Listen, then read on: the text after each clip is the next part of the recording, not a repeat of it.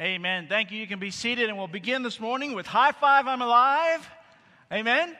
High Five, I'm Alive. Let's hear you say it. All right, well, hold it up. High five. There's five truths that we're looking at. I know, you're saying, that's so silly. You have us hold. Why? Why? You do it at the baseball game, at the football game. Why not do it for Jesus and all that He's done for you?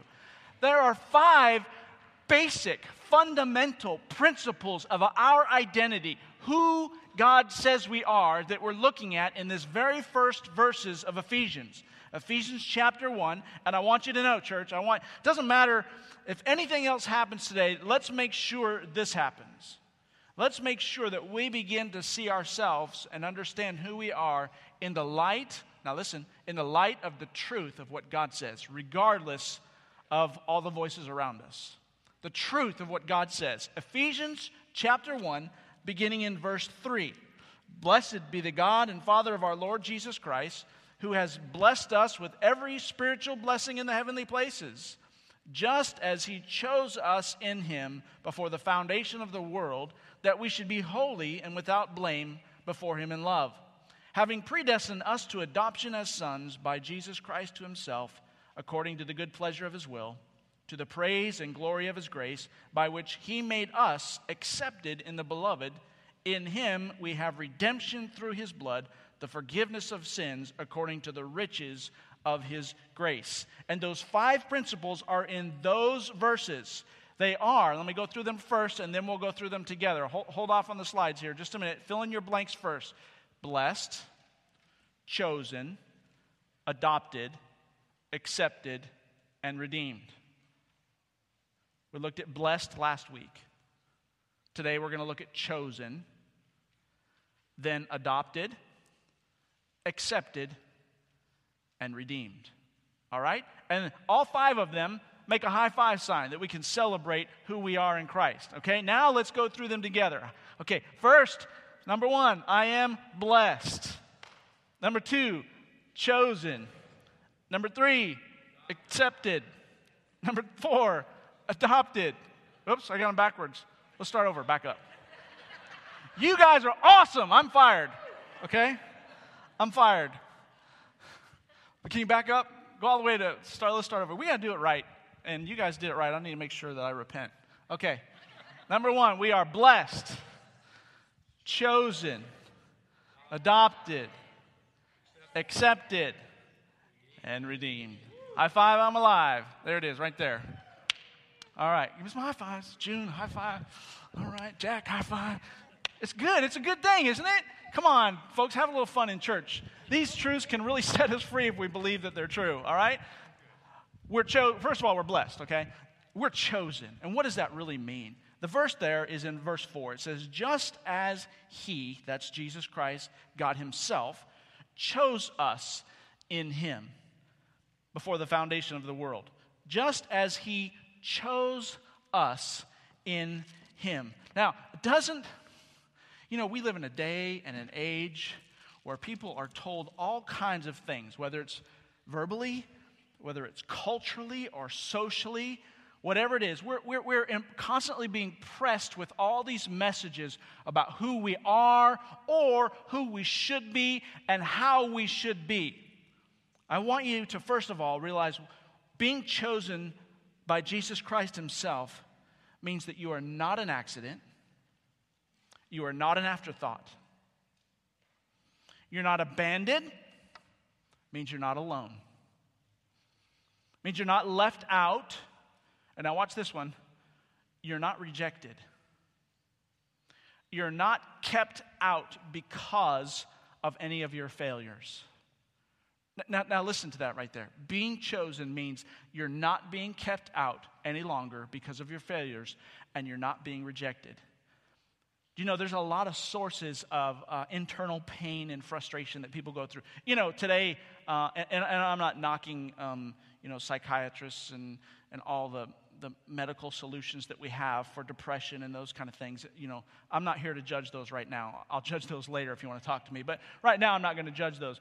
Right now, I'm just saying this. Um, the pharmaceutical companies, among their best selling products, are those that are treating depression, internal pain. And, and part of the reason is because, because, listen, I think the greatest source of pain that a person could ever know is to be rejected. Is to be rejected. To not be accepted or not be chosen. I can tell you my own personal testimony, folks, and, and someday I'll do that. But, but my father left before I turned one year old, and, and, and, and my mom basically couldn't keep me, and I was tossed around, and I didn't have a biological family to grow up with. And I can tell you that through the source of my life, having seen combat, seen people die in the Middle East, I, I've experienced a lot of trauma, but that trauma is the single greatest source of pain in my heart and my life. Being rejected by my father, being tossed aside as if I have no value, not worth making any sacrifice for. As a parent walks away from his child, I think personally, my experience, there's no greater source of pain for the human heart than that right there. We don't like to be, we don't, we can't stand being rejected, left out, abandoned. Because as humans, the human heart is created with a need to be loved, to be chosen, to be the one that receives appreciation, value, and affection from somebody else. Do you know? If you say, well, I'm not that way, well, the only reason you're that way is because you've learned to survive otherwise because you can't find it, but your heart still needs it. It's the way God has created us. And the Bible says that because there's that need created in our hearts, He chose us chose you. Let's look at three things together about his choosing. Number one, you are chosen in him. Look at verse 13. Till we, oh, oops, I'm not verse 13, verse 3, 4. Just as he chose us in him before the foundation of the world, just as he chose us in him before the foundation of the world. What does it mean to be chosen in him. I mean, it's one thing to be uh, to be chosen, like like maybe when you were a kid growing up, or you've seen this in kid other kids growing up. You know, when it's time to divide up for teams. Maybe they don't do this anymore, but they did when I was a kid. And you'd have team captains, right? How many people always your heart kind of sank whenever it was time to get team captains that were going to pick their teams? Anybody else was okay? Yeah, some so you, some of your hearts didn't sink because you knew you were going to be the first ones picked, you know. But but for the rest of us, we thought, uh oh, what does it mean when, when they pick somebody else and somebody else and somebody else, and then somewhere on down the line in public in front of everybody?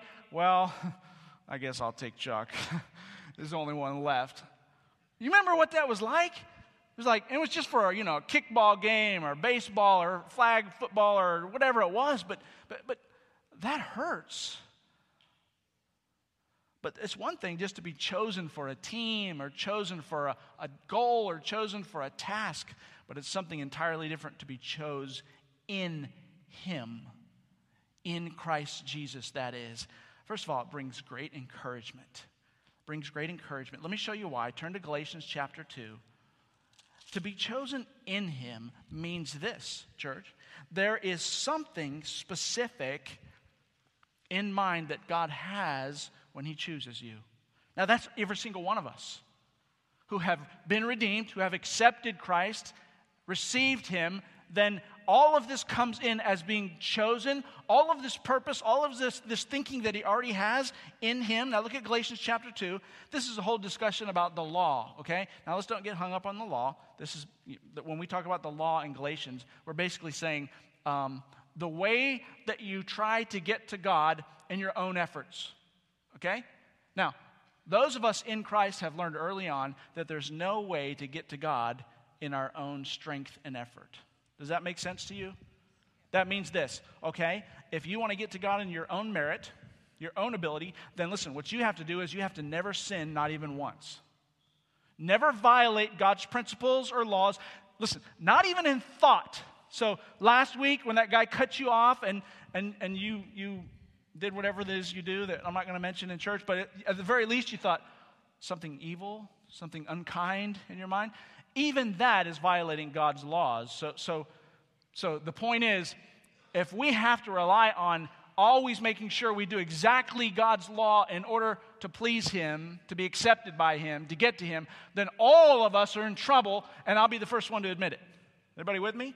That's what we're talking about when we say the law, the, the, prescribed method to get to God that none of us can keep. And this is a discussion. Paul's actually going back and reminding Peter, hey, Peter, you remember, we're, we're, we do not live underneath the oppression of that law anymore. And that's where we pick up the discussion.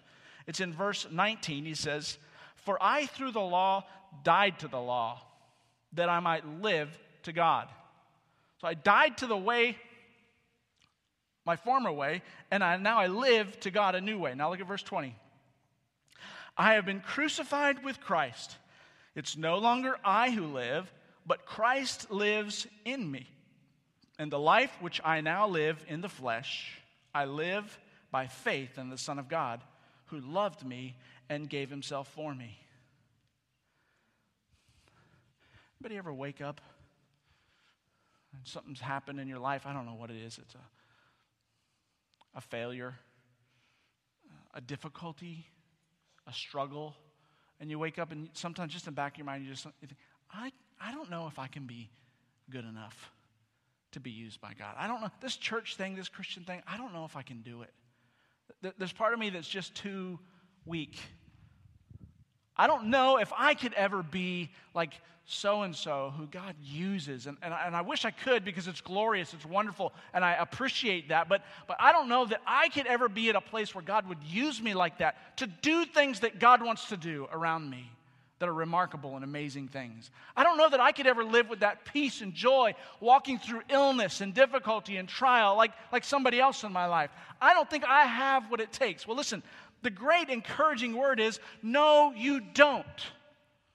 You say, that's the encouraging word? Yeah, because that part of you that relies on you to get through it is supposed to be dead anyway. Look what he says. I have been crucified with Christ. That means all of the part of me that relied on me to feel value and to make it, to be accepted even by God, all of that part of me has been crucified, nailed on the cross, spilled out life till it's no longer alive, dead, buried in the tomb, gone. All of that part of me has been crucified because Jesus died to take it away. Crucified with Christ. That's what it means. You don't rely on your own ability to please God anymore. You don't rely on your right and wrong and how much of it's right versus how much of it's wrong to be accepted, to be chosen by God because you're chosen in Him. You've been crucified with Christ. That's a good thing, by the way. That old, that old nature that was so trapped and frustrated is buried and dead and gone. He said, Don't you remember? Paul says, We've been crucified with Christ. It's no longer I, it's no longer me that lives. But then when he says, Christ lives in me. That's what it means to be chosen in Him. It means that when Jesus Christ chose you and you accepted and received by faith his death on the cross, he became your Savior. When he chose you, listen carefully, that meant that he now has your life to put his abilities, his nature, his character inside of. Now, now, now, now, now, stay with me say, wow, Jesus put his nature inside of me, his ability, his character? Yes, he did. But listen, that's not just for the sake of a theological discussion so you can say that, yes, I know Jesus lives in me. Because the verse goes on. It's no longer I that live, but Christ lives in me. Now, watch. And the life which I now live in the flesh. Hey, that means where you touch the world. That means where you encounter life your relationships, your jobs, your emotions.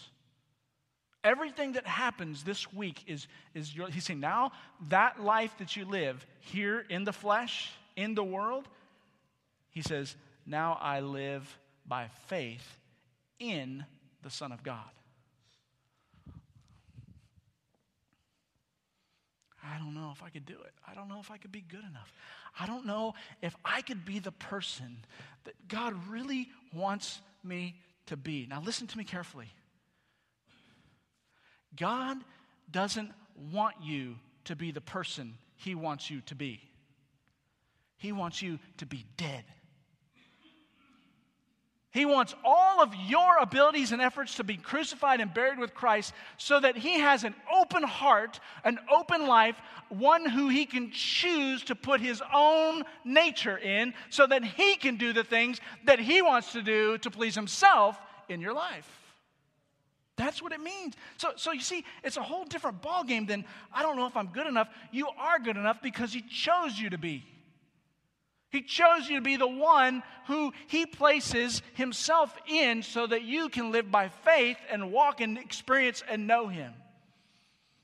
There's great value to that identity. Who are you? You're not what the world says you are, you're not who you used to be. You're not who sometimes in your flesh and your, in your frustration you think you should be. You are chosen in Christ to be the one that He puts Himself in and works through. I'm telling you, there's no greater value. There's no greater identity on the planet than to be that. To be chosen. Your, your heart longs to be chosen so that Christ lives in you and I, who loved us and gave himself for us. Um, yeah, he doesn't need you to do great things anymore. So quit trying. He just needs you to be dead. Live by faith. Let Him do what He wants to do in your life. Say, how do I do that? I'm not, I'm not sure how to be dead and just let Him live. Well, it's a matter of focus, it's a matter of attention. It's a matter of setting your mind on things above. That sounds really familiar. I've heard that somewhere. Oh, that's right. It was last week's sermon. It has to do with where we identify ourselves. You see why it's so important to embrace the truths of who God says you are? Because it's a matter of focus. You know that God will not compete with you. So you have to focus intentionally on me living this week and all the things that I think I can and should and want to do, I'm going to crucify those things. There's no bringing those back to life. They're dead. All I need to do now is pay attention to, focus on what is it that God is doing in my life. That circumstance where you don't think you can be good enough, that job situation where you don't think you can handle it, or, or reputation you don't think you can uphold. Listen, all you have to do this week is focus on this. I don't need to worry about what I can do. I must focus on what he wants to do. When your life focus changes from I'm living my life to doing the very best I can to I'm living my life in surrender to what He wants to do, the Spirit of God begins to move and work through you in amazing ways. You see, Ted, you don't have to be Billy Graham. You have to be dead to yourself and let God breathe in and through you. Focus on what He's doing in your life, and then the results will be equally as impressive as Billy Graham's. Why? Because it's God, it's Christ in you. That's who you are. Say, I don't feel like that. Mm-mm. Stop worrying about how you feel. Believe what God says. You are who God says you are. I am blessed, chosen, adopted, accepted, redeemed. And today we're focusing on the fact that we're chosen in Him.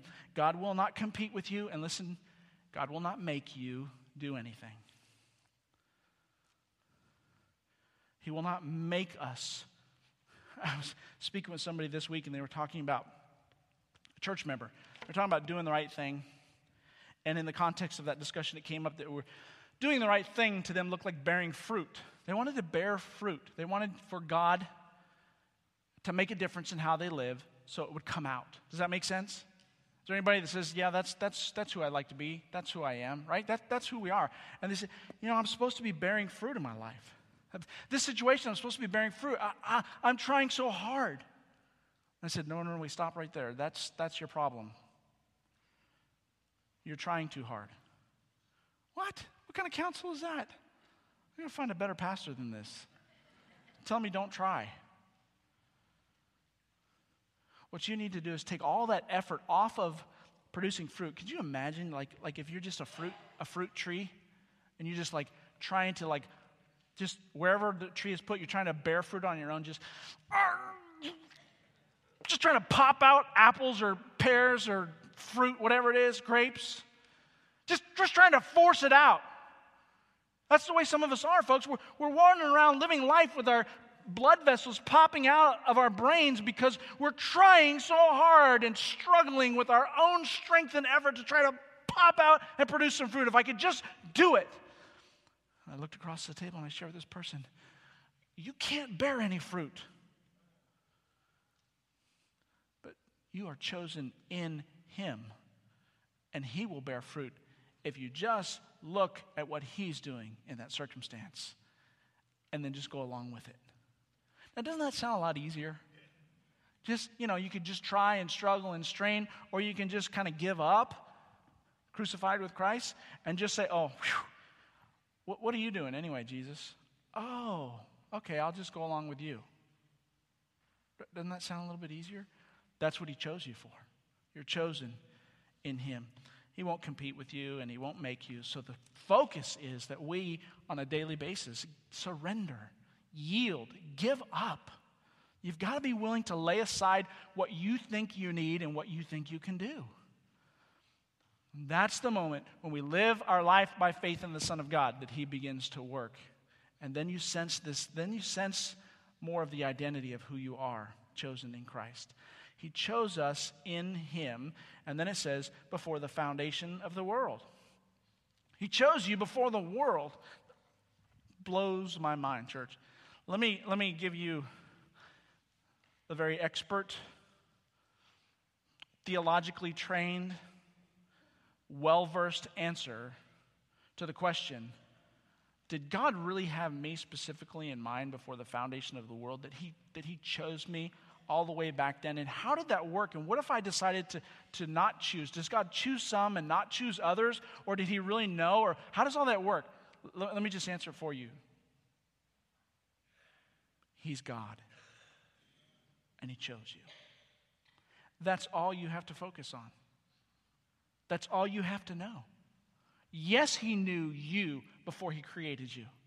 And yes, He chose for you to be one. You sitting here today, you listening on the radio, wherever you are, you sitting right there.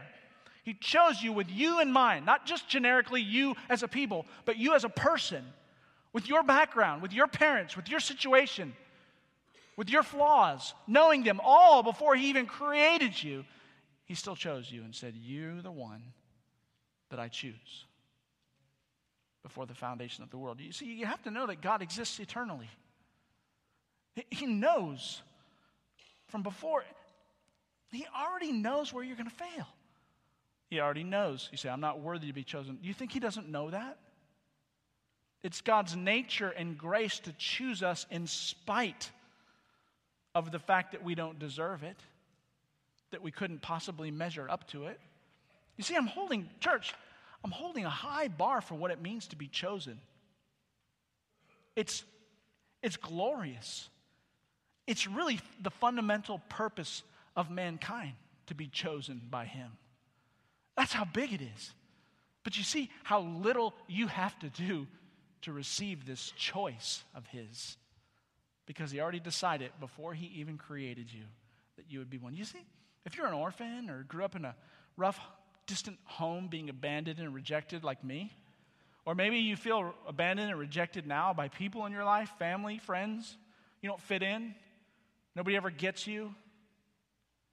That's okay. That's okay. He chose you, knowing full well exactly what you would be like. And the nature of this love of God chooses you anyway. And chooses you with all the value of being chosen by the eternally existing God. He's an everlasting eternal being that chose you before you were made. And when God does that, there's a certain pattern we can rely on. When God chooses, there's certain truths that follow. I want you to turn to Deuteronomy chapter 7. I got to show you that quickly because you're going to question at times, just like me, if this is really true for you. And you have to see it's a biblical pattern, it, it plays out. God's faithful. When we say that in the beginning of the service, He is faithful, this is what we mean. We mean when He shows that there's patterns in the Bible that he ascribes to, we can trust those patterns to apply to us too. Okay? Not just for everybody else. He is faithful. Deuteronomy chapter 7, God gives this wonderful pattern. And, and folks, you see, oh, I have so much to say here, I just don't have enough time to say it. If I talk faster, can you listen faster? No, let's don't do that. Let's don't do that. I'll skip it. The Old Testament is important. These patterns are sometimes first revealed to us in the Old Testament. And here, Deuteronomy chapter 7, a chosen people by God. Look at verse 6. Deuteronomy 7 6 says this For you are a holy people to the Lord your God. The Lord your God has chosen you to be the people for himself, a special treasure above all the peoples of the face of the earth. Now, time out. Hold your finger right there and look this way. Now, this is talking specifically about a group of people known as the Israelites, the Jewish nation.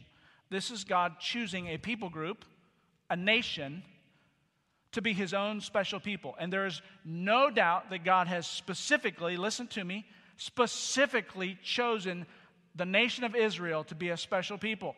They have special promises. God has done special things in their life. And those things don't always apply to you and I unless we're part of the nation of Israel. Okay? But the pattern and the principle is always true. When God chooses something by his own choice, we can trust that he'll do the same types of things for us. You with me? So we're not the nation of Israel. We're the redeemed. We're the church. We've been grafted into the promises of Israel, but we're not Israel. We're not the Jewish promised people, but we are chosen. And when we're chosen by God, we can trust to be the same pattern. Here's the pattern. Look, he says, God has chosen you to be a people. Now look at verse 7. The Lord did not set his love on you, nor choose you because you are more in number than any other people, for you were the least of all peoples. Well, let's see. Does the pattern fit so far? God chose you. Did He choose you because you were the best person on the planet? Watch this. Do you like this. No. That's how you do it. No way. No way. I know you guys. I know me. So, just like when he chooses Israel, he chooses not because of their, their worldly prominence and value on the earth, he chooses them by his own choosing, his own value, what he sees. Look at verse 8. But because the Lord loves you, hey, that's why he chose you. Because he loves you.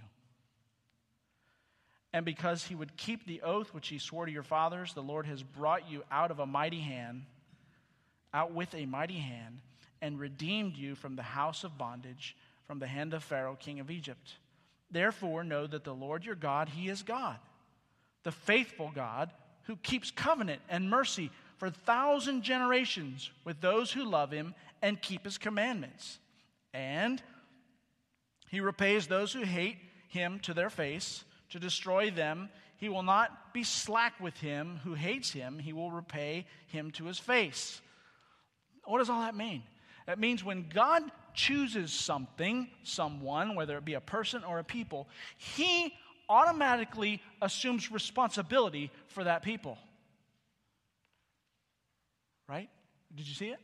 Look, when he chose Israel, it says he chose because he loved you, and then he brought you out. You remember? He brought them out of Egypt. They were in slavery and bondage, and they cried out to him, and he delivered them and brought them out. And he made them his own special people. He provided water for them in the dry desert. He provided manna when they didn't have food, clothing. He provided a place of worship and taught them how, his laws and, and how to walk. He gave them the Ten Commandments or his ways, his laws. He began to walk with the people and show them, bringing them to a land that was a promised land of immense blessing. And and all along the way, this people learned that when you are chosen by God, He takes care of every single emotional, physical, and spiritual need that you would ever have. That's what God does for those whom He chooses. You can trust that pattern to be true for you as well. He will slay your enemies, He will take care of those who seek to hold you back. Why? Because you're chosen in Him. I'm holding one of these Bibles that is in our family. I preached through different ones using this one happened to be one that one of my daughters used way back when. I don't know what how it came around, but um, this was um, one of my young my youngest daughter. And at one point, she she wrote in here when I was teaching in this passage the very same thing. She wrote in here, "God provides for my every need." She did that when she was like handwriting looks like about seven years old. I wish I could tell you some of the things that were playing out in the lives of my children. They're not perfect children by any means, but, but they're learning right now, each one of them in their young adult age, to really trust God and choose His ways. And when they trust and choose that God is in them and chose them, and when they surrender to that, God is blessing and taking care of their every need. That pattern is true. It's one of the precious patterns that we tried to instill to our children as they were growing up. Here's what it means to be chosen by God. And it makes you live your life differently because you truly can ch- trust that God's the one responsible to part the Red Sea, to calm the waves, to settle the storm. Right? Thinking of all of Jesus' encounters with people. Church, we would do well to remember this in the pattern when God chose the people of Israel and drew them out, just because He chose them didn't ever mean that they weren't going to walk through any difficulty, did it? You, you wonder why they walked through the Red Sea and not around it? You ever wonder why on the other side of the Red Sea it was a desert with no food and water? Because when God chooses you, He orchestrates and works in circumstances in your life. Watch this. To show you how faithful He can be. Chosen in Him. You see, if we try to avoid some of those rough paths and some of those storms and some of the difficulties, if we, if we try to try to just with our own physical being try to try to get around those or not experience those, we never experience the identity of being chosen. Being chosen means, hey, you can walk through that thing surrendered and yielding when God's leading you, and know that every step of the way, the waters will be parted. And the water will flow out of the middle of a rock, if need be, to refresh you. Uh, I don't know. I think it's pretty cool to be chosen by a God who can do that who delights to do that, to show me how much he loves me. Whoa. Who delights to do that in my life. It's not like a, a burden for God. Oh, Bud's in the storm again. I have to part this, calm the storm and, and show him how faithful I am. That's not, you understand? To be chosen in me, it's God's delight to be working in and through us in our lives. Look, Bud, look how much I love you. Watch my faithfulness. Look at my character. Be who I am. Know what I know. Be part of my family in my ways and experience all the glory of, of who I am when I choose you and your identity and all your values found in the fact that I will do this in and through you in your life. What a great identity that is because he loves us. That's, that's the pattern. Now turn back to Ephesians chapter 2. High five, I'm alive. All right, just checking to see if you're still with me. He chose us in Him, it said. Before the foundation of the world, it says in verse 4. And then finally, for a purpose. He chose us for a purpose. Look what it says. Before the foundation of the world, sometimes we skip over these really, really important words that are small in our Bibles. I want you to, if you write at all in your Bible, or maybe even if you don't, take out your pen or pencil and circle this word. Very important word. Before the foundation of the world, that. That's one of the most important words in that verse. What, what word? That. T H A T. That. What does it mean? It means that all of what you just read, all the truth that you just received and unpacked and saw is for this purpose. That. It's like, so that. Right? So that what? Here it is. That we should be holy and without blame before Him in love. That we should be holy and without blame. There's a purpose to Him choosing you. Now, first of all, let's look at briefly what it means to be holy. It's a word taken from two different words to be clean or pure, and the other root word it's taken from is to be cherished. To be cherished. Now, think about what you cherish. To be clean and pure that is cherished by God. Have you ever thought of God as being one who cherishes something or someone? Like embraces, is affectionate to, cares for. These are all character traits of God expressed to the one that he chooses chosen so that, because his purpose is that we would be clean, pure, and cherished by him. Hey, wouldn't that change the way you live next week if the goal of your week was to be clean and pure as one who is cherished by God? I'm just telling you, sometimes if I would remember that that's my purpose, that's what he's doing in all this whole life, it would change the way that I responded to people who were mad at me. Am I the only one in the room? I mean, it would change the way I respond. It would change my priorities and values sometimes if that was really truly the purpose of why I'm here and what I'm doing. To be clean and cherished, uh, same word, holy, or to be blameless. The word blameless there is, is without spot or blemish. now that's a, that's a high calling. Let's please remember, let's just remind ourselves Okay? There is nothing in you that brings any holiness or any blamelessness. He chose you to put his own nature in so that he can. You know what it takes for God to be able to really, really cherish something? It takes for part of himself to be in it.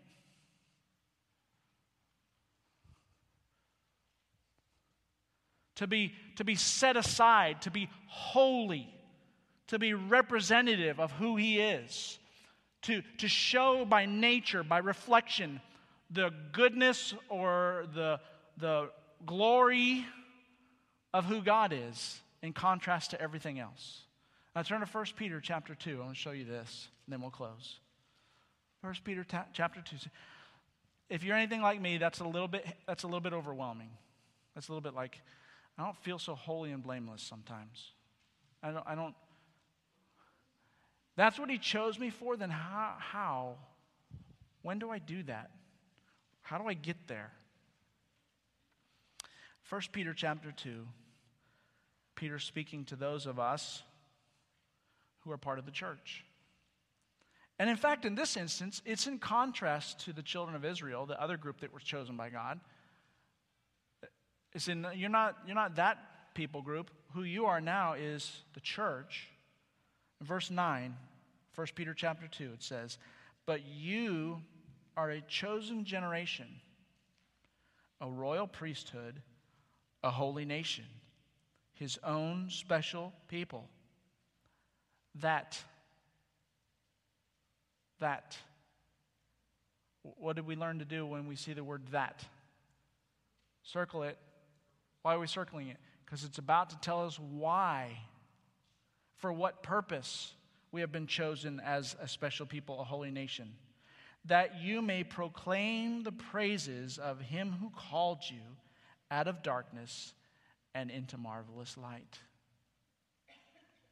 Let me, read one more verse and then I'll give you just a second to understand that.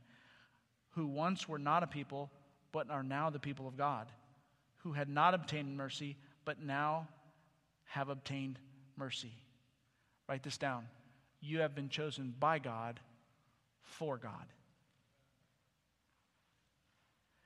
That you may proclaim the praises of him who called you out of darkness. Understand this. Look at it. He's saying, if you're going to be one who proclaims praises as one who's been set aside, made clean, his nature in, watch this. It's as one who proclaims praises this way, this way, as one who has been called out of darkness and into the marvelous light. You know what that shows us? It shows us that when God wants to show the world his glory, who he really is, he chooses to do that by taking something that was old and making it new, by taking something that was dark and making it light. Hey, church, by taking something that was broken and making it fixed. By taking broken lives and restoring them, by taking people out of dysfunctional homes and creating godly homes, by taking that which is lost and hopeless and can't find its way and get, making it something that is absolutely steadfast by proclaiming the praises this is what God has done in my life. God is a God of restoration of taking even today, even right here, right now, my brokenness, my failures, and making something when I surrender and let Him be who He is in my life, making something glorious and godly out of that. That's what it means to be holy and without spot. To let God restore and bring purpose to those things that didn't have before. It's an ongoing journey. It's an ongoing process. God, what's, what's, what's broken in your life right now? What's shameful? What's like a blemish in the eyes of God?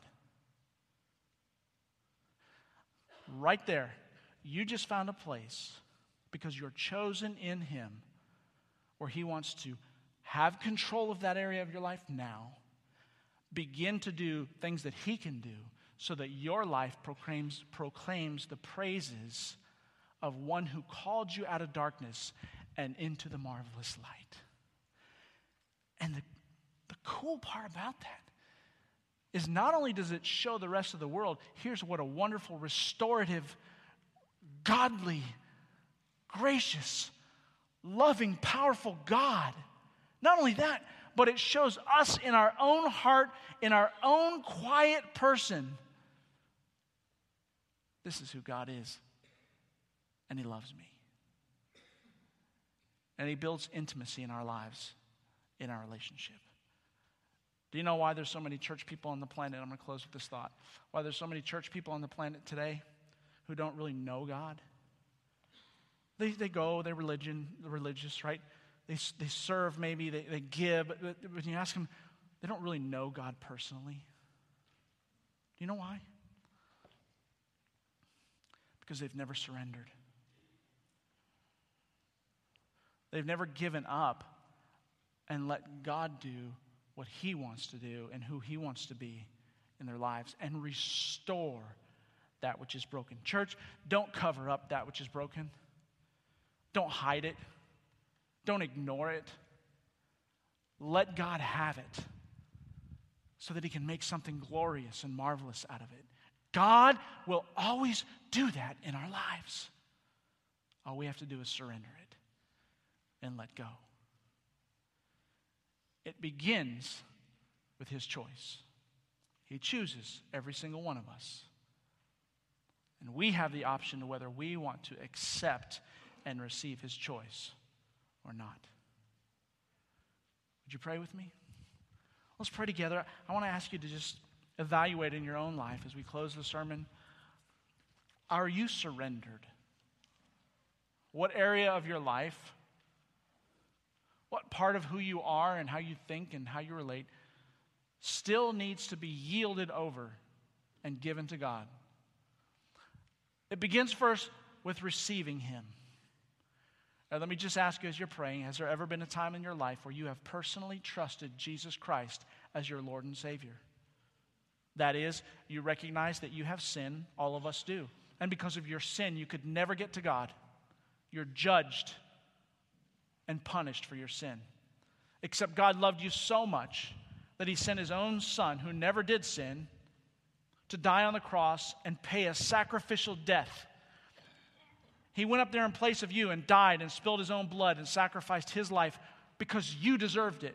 And then He offers for you to receive the forgiveness from his paying the penalty. It's a free gift. Have you ever received it? He's choosing you right now.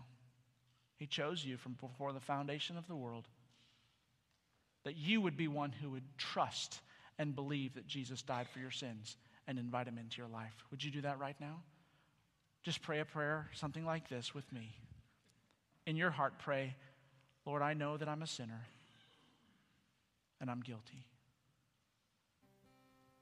But I choose to turn to you, Lord Jesus, who died on the cross for me, in my place, that I could be forgiven for eternity. And I receive freely, by faith, your death, burial, and resurrection for my sins. And I trust you as my personal Savior. Come into my life and be my Lord. I trust you. Now, if you just prayed that prayer and you just became a recipient of one who chose you, I'm going to invite you to come forward and just spend a moment thanking God. Just, just here at the altar, just for a few moments, we're going to open up for a time of response. As the music begins to play, you can come stand up here and just say, Thank you, Lord. You chose me. And I'm also inviting all of those who have trusted Christ at some point in your life. You, you have received him, you know Jesus.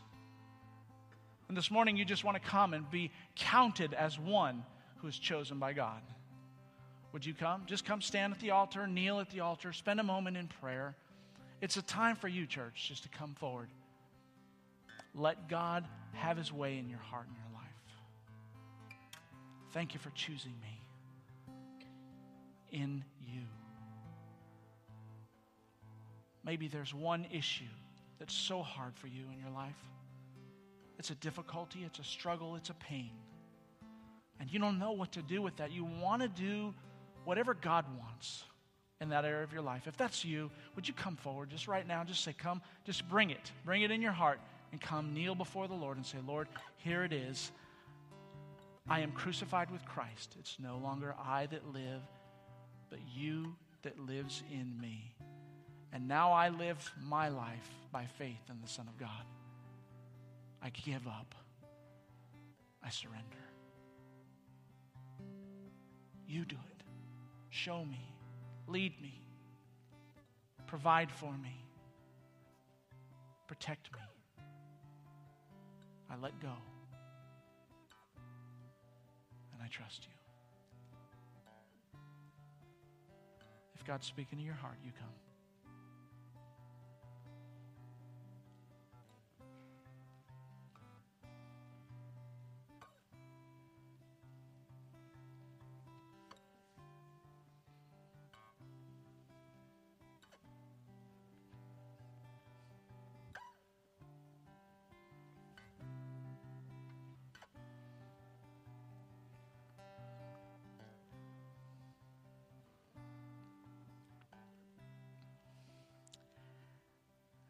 We don't hurt anymore. We don't ache being abandoned, being lost, being forgotten. But we uh, celebrate with great assurance, confidence, knowing, Lord, that you chose each one of us. And you chose us in you to place yourself and to give us purpose and meaning that we've never known. By your grace. And we give you all the glory and praise in Jesus' name. Amen. Amen. Church, would you take out that response card, that little chat card we called your attention to earlier in the service? If everyone would take those out, and as the ushers are going to come forward, they're going to help with the offering. What we'd like to do now is take up an offering that we could continue to worship. I hope you hear me. This is not an offering so that we have money. This is an offering so that each one of us has a chance to offer to God a response from our heart and a gift from our resources as worship. So, write on the back of that card your response to God. This is what I heard from you today, God. This is how I respond to you. Yes, Lord, I surrender. I pray, help me here. Whatever it is that your response, as if, as if you were going to give that to God this morning and say, Here's how I worship you. I worship you with this, Lord, with my heart, with my obedience. And then we'll also uh, challenge one another to be faithful and consistent, to believe that God provides for us in our finances and our money. And we get to give a financial gift as a step of faith, as an offering to the Lord as well. And that's what it is it's an offering unto God. So if you were standing before God and you put your offering on the altar, what would it be? How would it be sacrificial? What would it look like to come from joy in your heart? And how do we do that as we worship together this morning? Pastor Joe, would you lead us in prayer for our offering? Let's pray. Father, as we come to this time of our service, we're just so thankful that we do have remembrance of, of those that laid their lives on the line for the rest of us. We're also thankful for those who we call missionaries, those that carry your word to foreign fields. Many of them have laid their lives on the line for you, for us. So we're thankful for all. And as we come now to this time, we just want to lift up our hearts and give out of love for our fellow man, but most of all, our love for you. Accept it, O Lord, we pray. In Jesus' name, amen.